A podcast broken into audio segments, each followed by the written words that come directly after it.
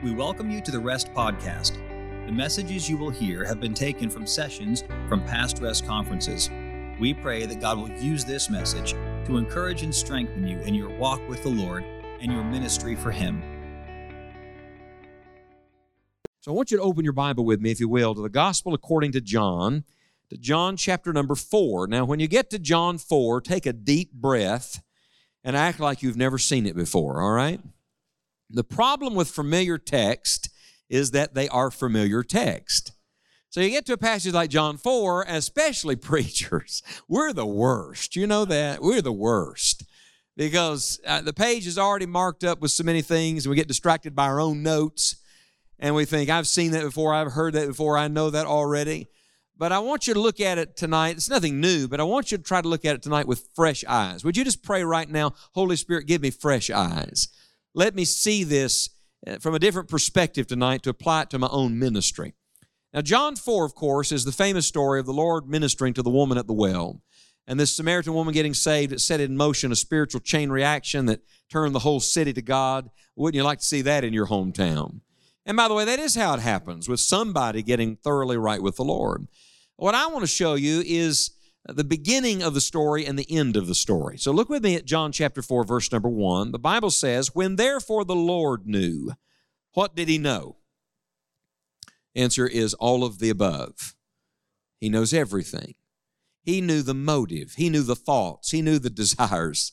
Isn't that convicting? When the Lord knew how the Pharisees had heard that Jesus made and baptized more disciples than John, though Jesus himself baptized not but his disciples, he left Judea and departed again into Galilee, and he must needs go through Samaria.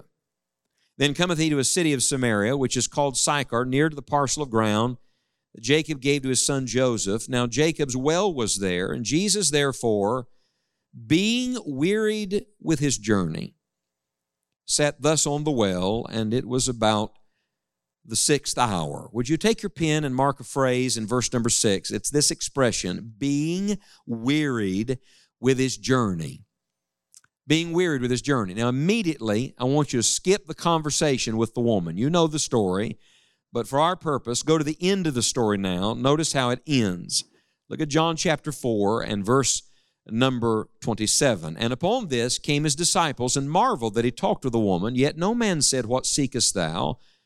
Or why talkest thou with her? The woman then left her water pot and went her way into the city, and saith to the men, Come see a man which told me all things that ever I did. Is not this the Christ? Then they went out of the city and came unto him in the meanwhile. Mark that expression in your Bible. Did you know that many of the things the Lord teaches us, He teaches us in the in between times of life? Uh, the down times, the parenthetical moments, the the in between times. In the meantime, the Lord's getting ready to hold class. In the meanwhile, his disciples prayed him, saying, Master, eat. But he said unto them, I have meat to eat that you know not of. I wish I could read that like Jesus must have said it. Therefore said the disciples one to another, Hath any man brought him aught to eat? Can't you use a little imagination? See Peter, James, and John talking to one another. Somebody brought him a hamburger while we were gone, fellas. I mean, we went to get him something for supper and he's already eaten. But that wasn't what Jesus was talking about. I love this. Look at verse 34. Jesus saith unto them, My meat is to do the will of him that sent me and to finish his work. Now, I want you to see the great contrast. When the story opens, the Lord is weary with his journey. Uh, can you explain to me how he is all God and all man? It's miraculous. That's the uniqueness of our Christ. He's not 50 50. He's 100% God. He's 100% man. He's perfect God and He's perfect man. But as such, our Lord got weary. He got thirsty. He got hungry. He got sad. Uh, he hurt.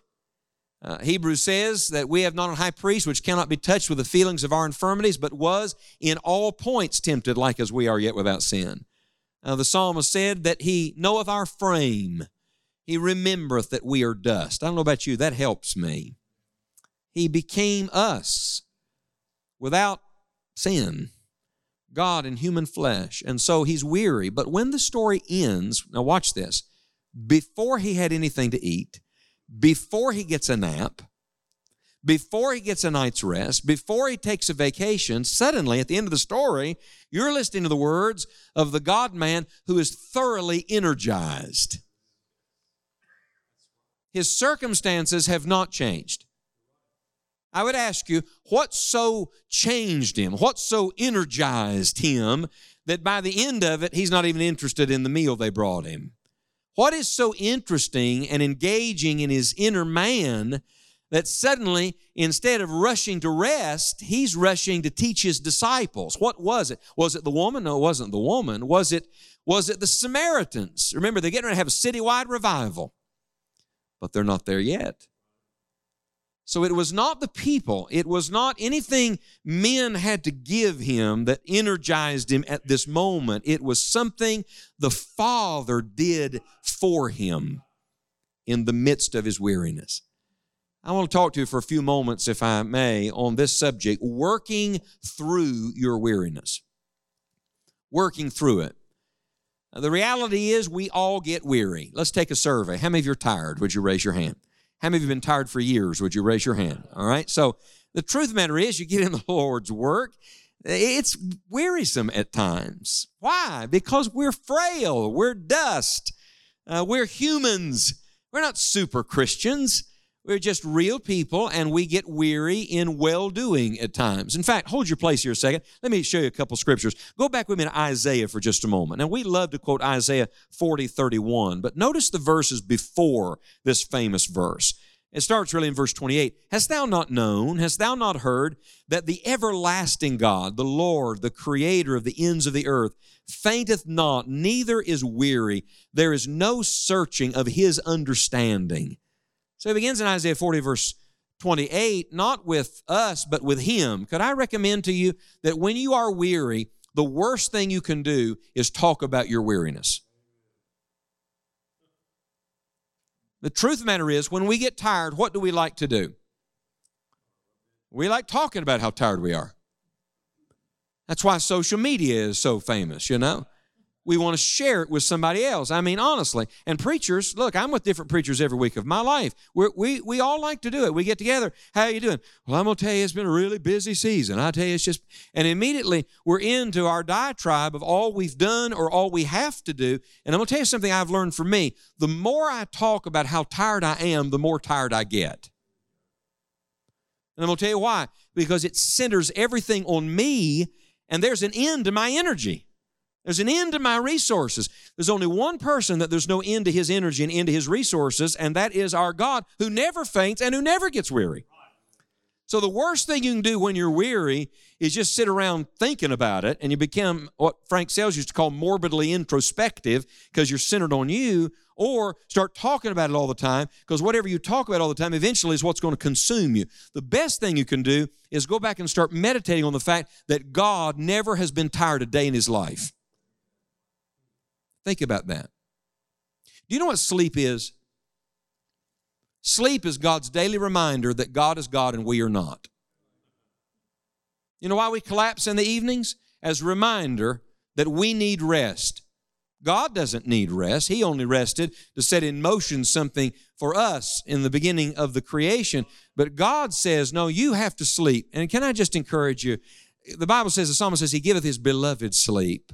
Look, Sometimes we all toss and turn, don't we? We worry about tomorrow or the meeting next week or the bill to be paid or whatever. You fill in the blank. Everybody's got something on their mind right now. But let me just give you a recommendation. When you go to bed tonight, stretch yourself out on your bed. Let your bed be an altar and say to the Lord, Lord, since you're staying up all night anyhow, I'm going to give all of this to you and I'm going to go to sleep.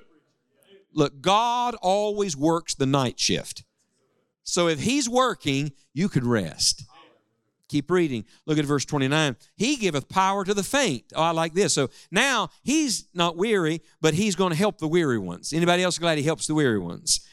And to them that have no might, he increaseth strength. And here's the verse I want you to see. Verse number 30. Even the youths shall faint and be what?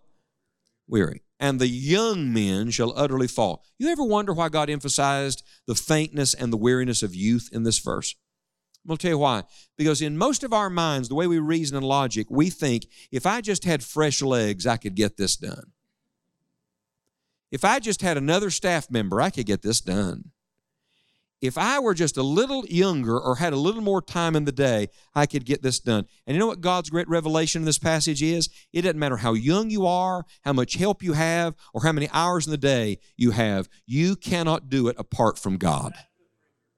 And that's why he says, But they that wait upon the Lord shall renew their strength. They shall mount up with wings as eagles. They shall run and not be what? Weary. They shall walk and not faint. Would you mark in your Bible in verse 30, be weary, and in verse 31, not be weary? That's what we're trying to learn tonight. How do you get from the I'm weary to the I'm not weary? Look, how do you get from I'm so tired I got to sit on this well for a minute and catch my breath to I have meat to eat that you know not of? How how do you get from point A to point B? How many of you'd like to know? I'd like to know. And on our way back to our text, let me show you one other New Testament passage. Go over to Hebrews with me for just a second. I quoted one verse to you from Hebrews a moment ago, but look at Hebrews just for a second. Hebrews chapter 4. Excuse me, Hebrews chapter 12 and verse number 3. I, I, was meditating on this the other day and I saw something that I think is particularly pertinent right now. Look at Hebrews 12, verse 3. Speaking of Jesus, after it talks about looking to the Lord, it says, For consider him that endured such contradiction of sinners against himself lest ye be what? Wearied and faint in your minds. Somewhere I want you to write this down. Spiritual conflict is exhausting. It is not just, I need a vacation. The, the, the, kind of weariness we're talking about is more than physical. It is mental, it is emotional, it is spiritual. How many of you men know when you get done preaching, you're exhausted? How many of you are tired at the end of Sunday? Okay, watch this. Do you know why? Because not only have you been laboring all day, you've been fighting all day. You've been engaged in spiritual warfare all day long, whether you recognized it or not. And watch this. Now that the warfare has intensified so greatly, that's not just going on on the Lord's day. We're dealing with that kind of spiritual intensity every day, and the contradiction of sinners against you, the pushback, the conflict, the rub, after a while, it wears a man down and you just get absolutely weary. So, what can we do about it? Well, let's go back to the perfect example of the Lord Jesus. I love this. John chapter 4. Let me show you two or three things that Jesus did that we can do. Just some application. And notice in verse uh, number 6, the Bible says he was wearied with his journey. Life's a journey, isn't it? We're all on a journey. And by the way, ministry sometimes will take you to out of the way places on your journey. it's like, how did we get here? You know, I mean, this is not on the beaten path. When we charted this course back in Bible college, I never saw this stop along the way. No, no, it'll take you out of your way sometimes. But what can you do? You can do what Jesus did. Now, I give these thoughts to you. Number one, Jesus stayed alert to divine appointments. I want to say to you that in your weariness, God is often doing His greatest work. I mean, think about it. One of the most amazing conversion stories in the whole of Scripture is bound up on the very day that the Bible tells us by the Holy Spirit that Jesus was tired. You think that's an accident, coincidence? Absolutely not. In fact, go back to verse number verse number 4 and mark this word in your Bible. He must needs. Do you see that word need? Actually, he didn't need to. He went 30 miles outside the normal Jewish route to go through Samaria, So, what was the need? It was the same thing Paul talked about when he said, Necessity is laid upon me. Yea, woe is me if I preach not the gospel. So, there's a divine necessity that has gripped his soul. And Jesus, no matter how tired he was, is living every day alert, alert, on the lookout for divine appointments. Here's what I've discovered in my own experience. When I am low, when I am low, how many of you ever get low? When I am low, typically God is getting ready to do something. When I feel like, Lord, I, I don't, I don't think I can even get up and speak. Typically, at that moment, the Spirit of the living God is actually at that moment doing something that I'm not quite aware of And then on the other side of it, I'll look back and say, oh, I see it now. But I can't see it on the front side. So here's what I got to do I've got to so walk in the Spirit each day that I am alert to divine appointments and I just live by faith, preach in faith, witness in faith, work in faith, and believe in faith that somehow God is working even in the midst of my weariness. Did you ever think about all of the times when Jesus had his greatest interactions? For example, Nicodemus came to Jesus by what? By night. Mm-hmm. Of the Samaritan woman, he crosses paths with her when he's weary. The whole city gathered together at the door. Everybody remember that verse? The whole city was gathered at the get, together at the door. Somebody said, Man, I'd like to have that kind of ministry. Read the chapter that leads up to that verse. Bible teachers call it Christ's long day in Capernaum. In fact, it was one of the longest days of his ministry. He was thoroughly exhausted. He's finally gone to his hideout for the night, and the whole city shows up knocking on the door. Be careful what you ask for sometimes, right? But it was at the moment of his, his greatest weariness that God was doing his greatest work. How about the multitudes? When did they follow him? When he was trying to say to his disciples, Come apart and rest a while. Or how about this one? When did the thief on the cross get saved?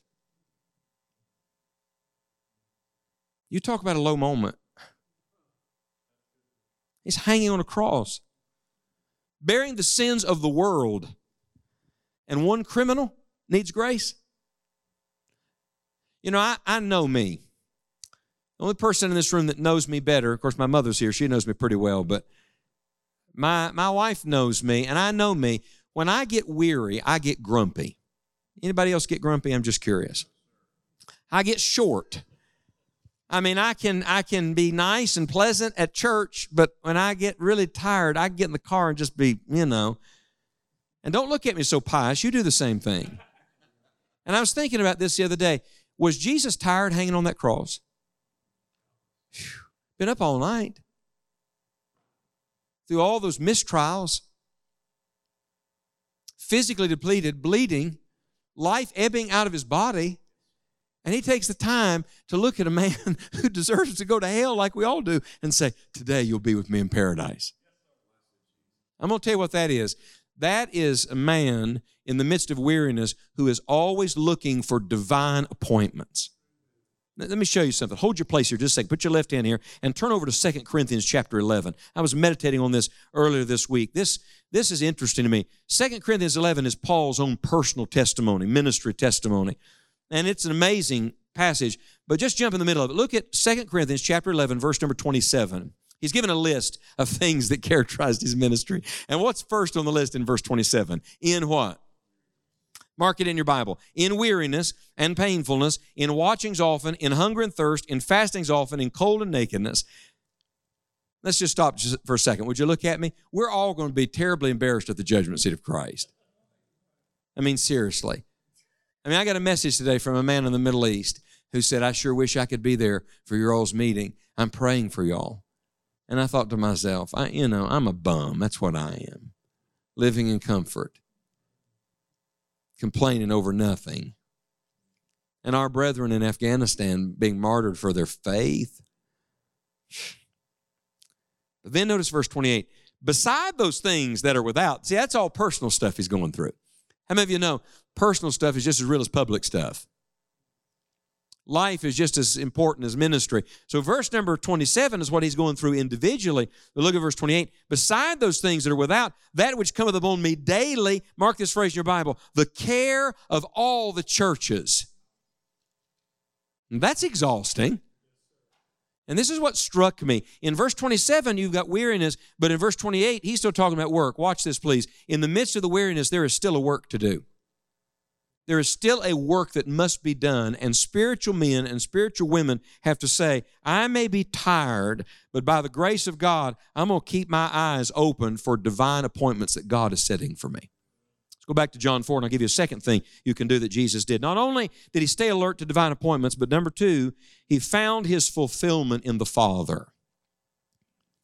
Not in people, not in them, but in him.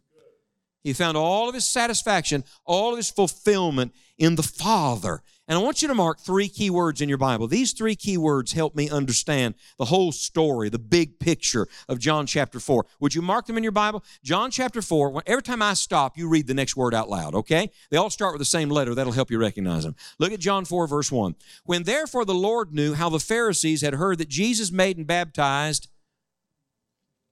let's try it again one more time, class. Ready? Verse number one. When I stop, you're going to say the next word. Everybody understand? Here we go. When therefore the Lord knew how the Pharisees had heard that Jesus made and baptized more disciples than John, though Jesus himself baptized not, but his disciples, he left Judea and departed again into Galilee, and he, circle that word in your Bible, he must. Now come over to the end of the story, to verse number 32. Mark one more word in verse 32. But he said unto them, I have what? All right, three key words here. Don't miss them. The first word is the word more. It's found in verse number one. You know what the word more is? The word more is how most people live, and I'm sorry to tell you this, it's how most preachers labor.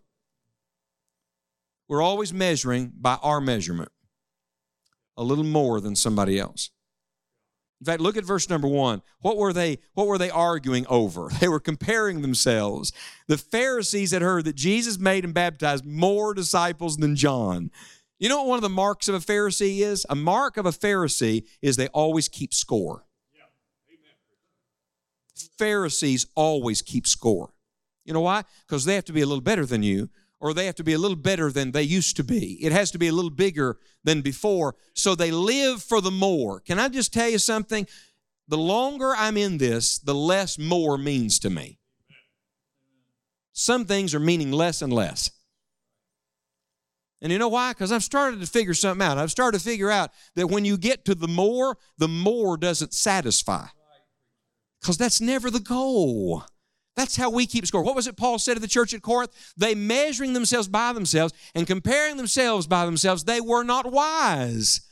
How foolish we are as Christian servants to live for the more. That's what the Pharisees, who were the religious leaders of the day, were in the trap of doing. Look what Jesus was guarded and guided by. Verse 4 He must. Jesus did not live for the more, He lived for the must. What's the difference? More is what matters to men, must is what matters to God. Jesus said, I only got one thing to do, and that is whatever the Father tells me to do. Well, let me ask you a question. Would it make sense to you that if you could heal people, you, you would think Jesus would have healed everybody? Do you think that makes sense? I mean, if you could raise dead people, why not walk into every cemetery and say, come forth and watch them all come out? Or if you could get a whole city to come out, why start with one woman? I mean, it seemed like he could have just walked right into the middle of the city and stood up someplace and said, Let me have your attention, please. I'm Messiah and I want to talk to everybody for a moment.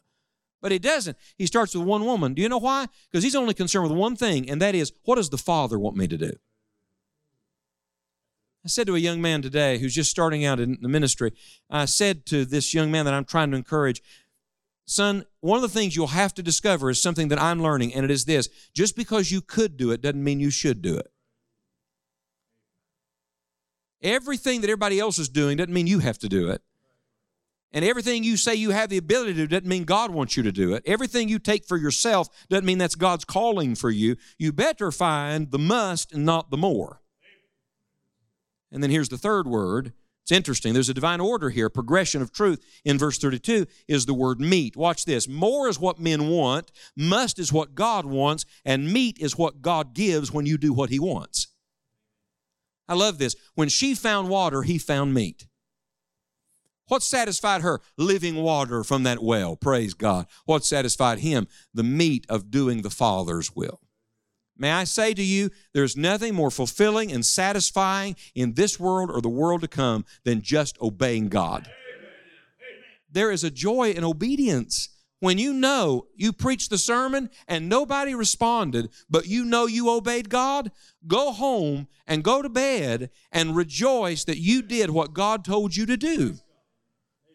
And when you make the decision and people say, we don't get that, look, rejoice, you obeyed what God, by the Holy Spirit, led you to do. And rest in that. And that's what Jesus is talking about. Look at what he says in verse 34. He said, My meat is to do the will of him that sent me and to finish his work. You might want to circle, My meat, his work.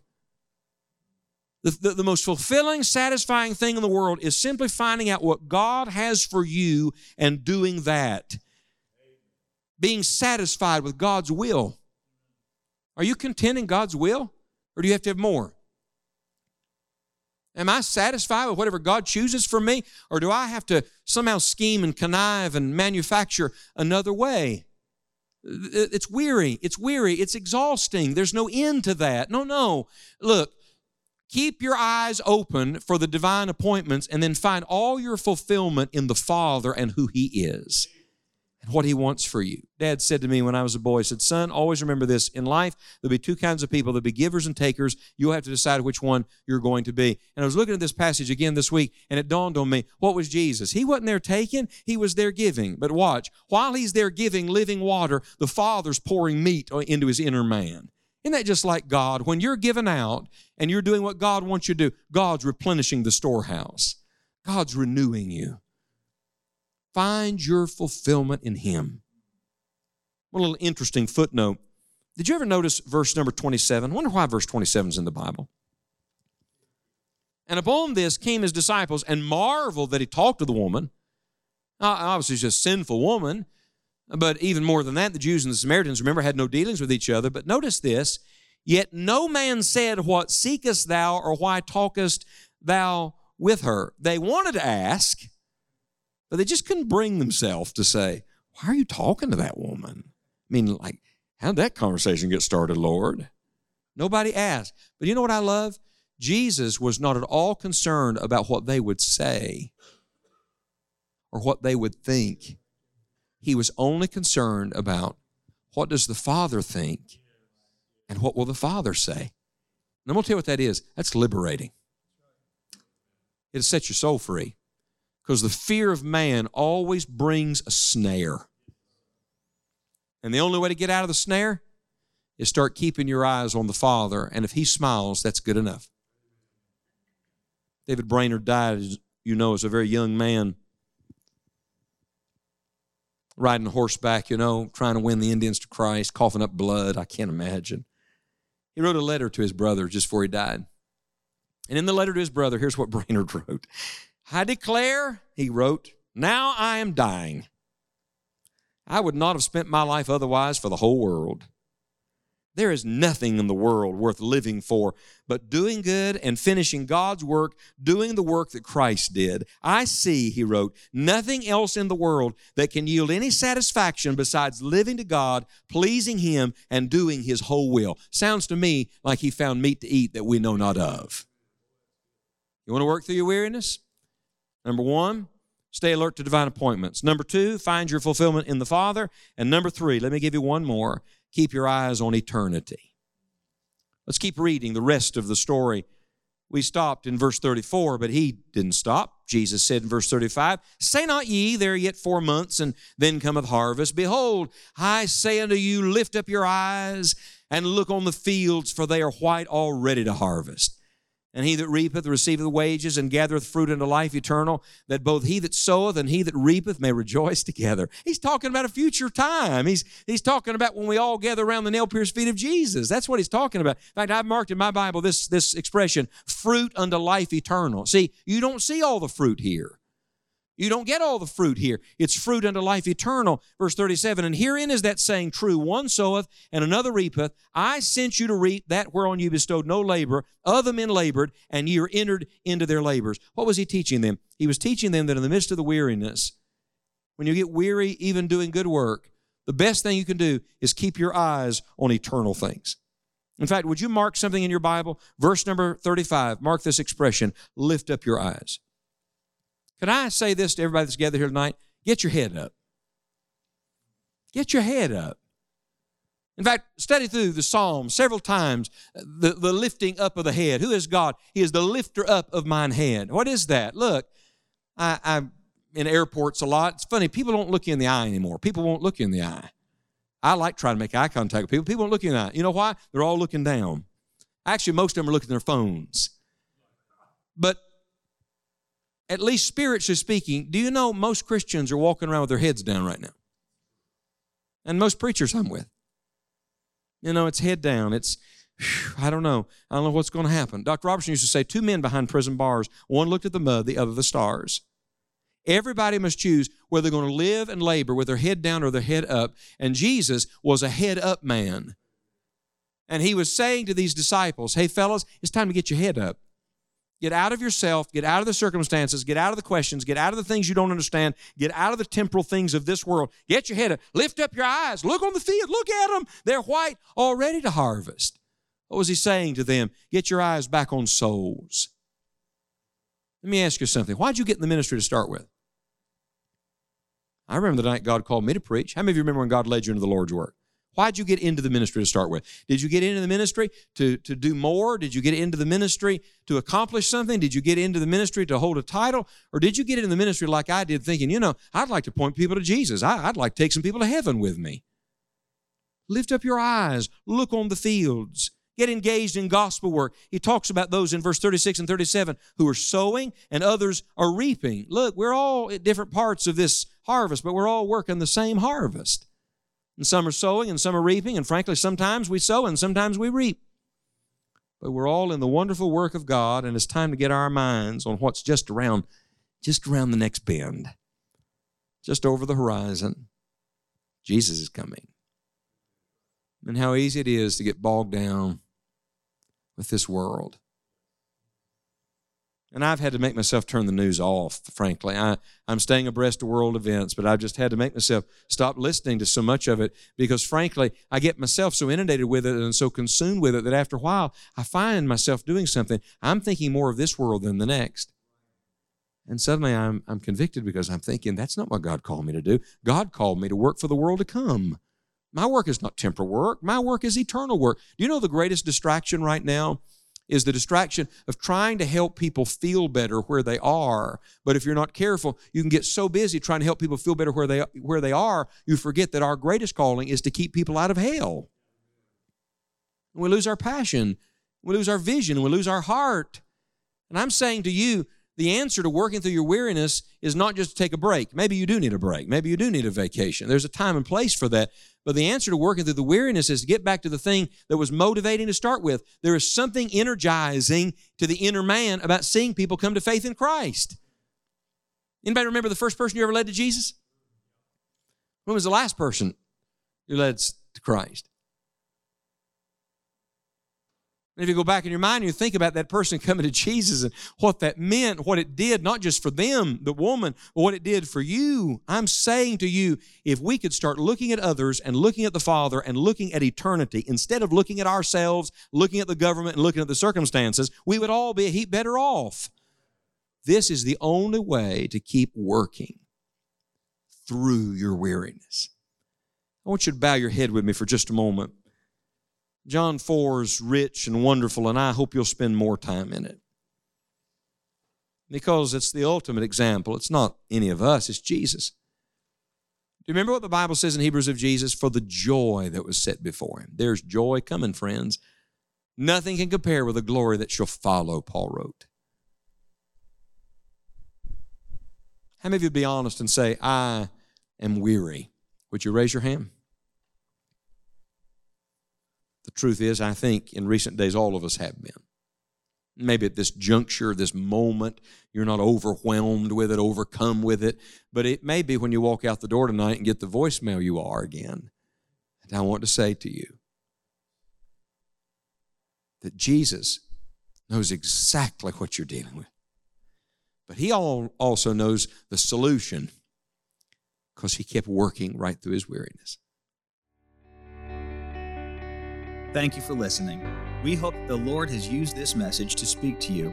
The REST Conference is a meeting designed to encourage and strengthen pastors, missionaries, evangelists, and their wives, along with other Christian workers serving the Lord in their local churches.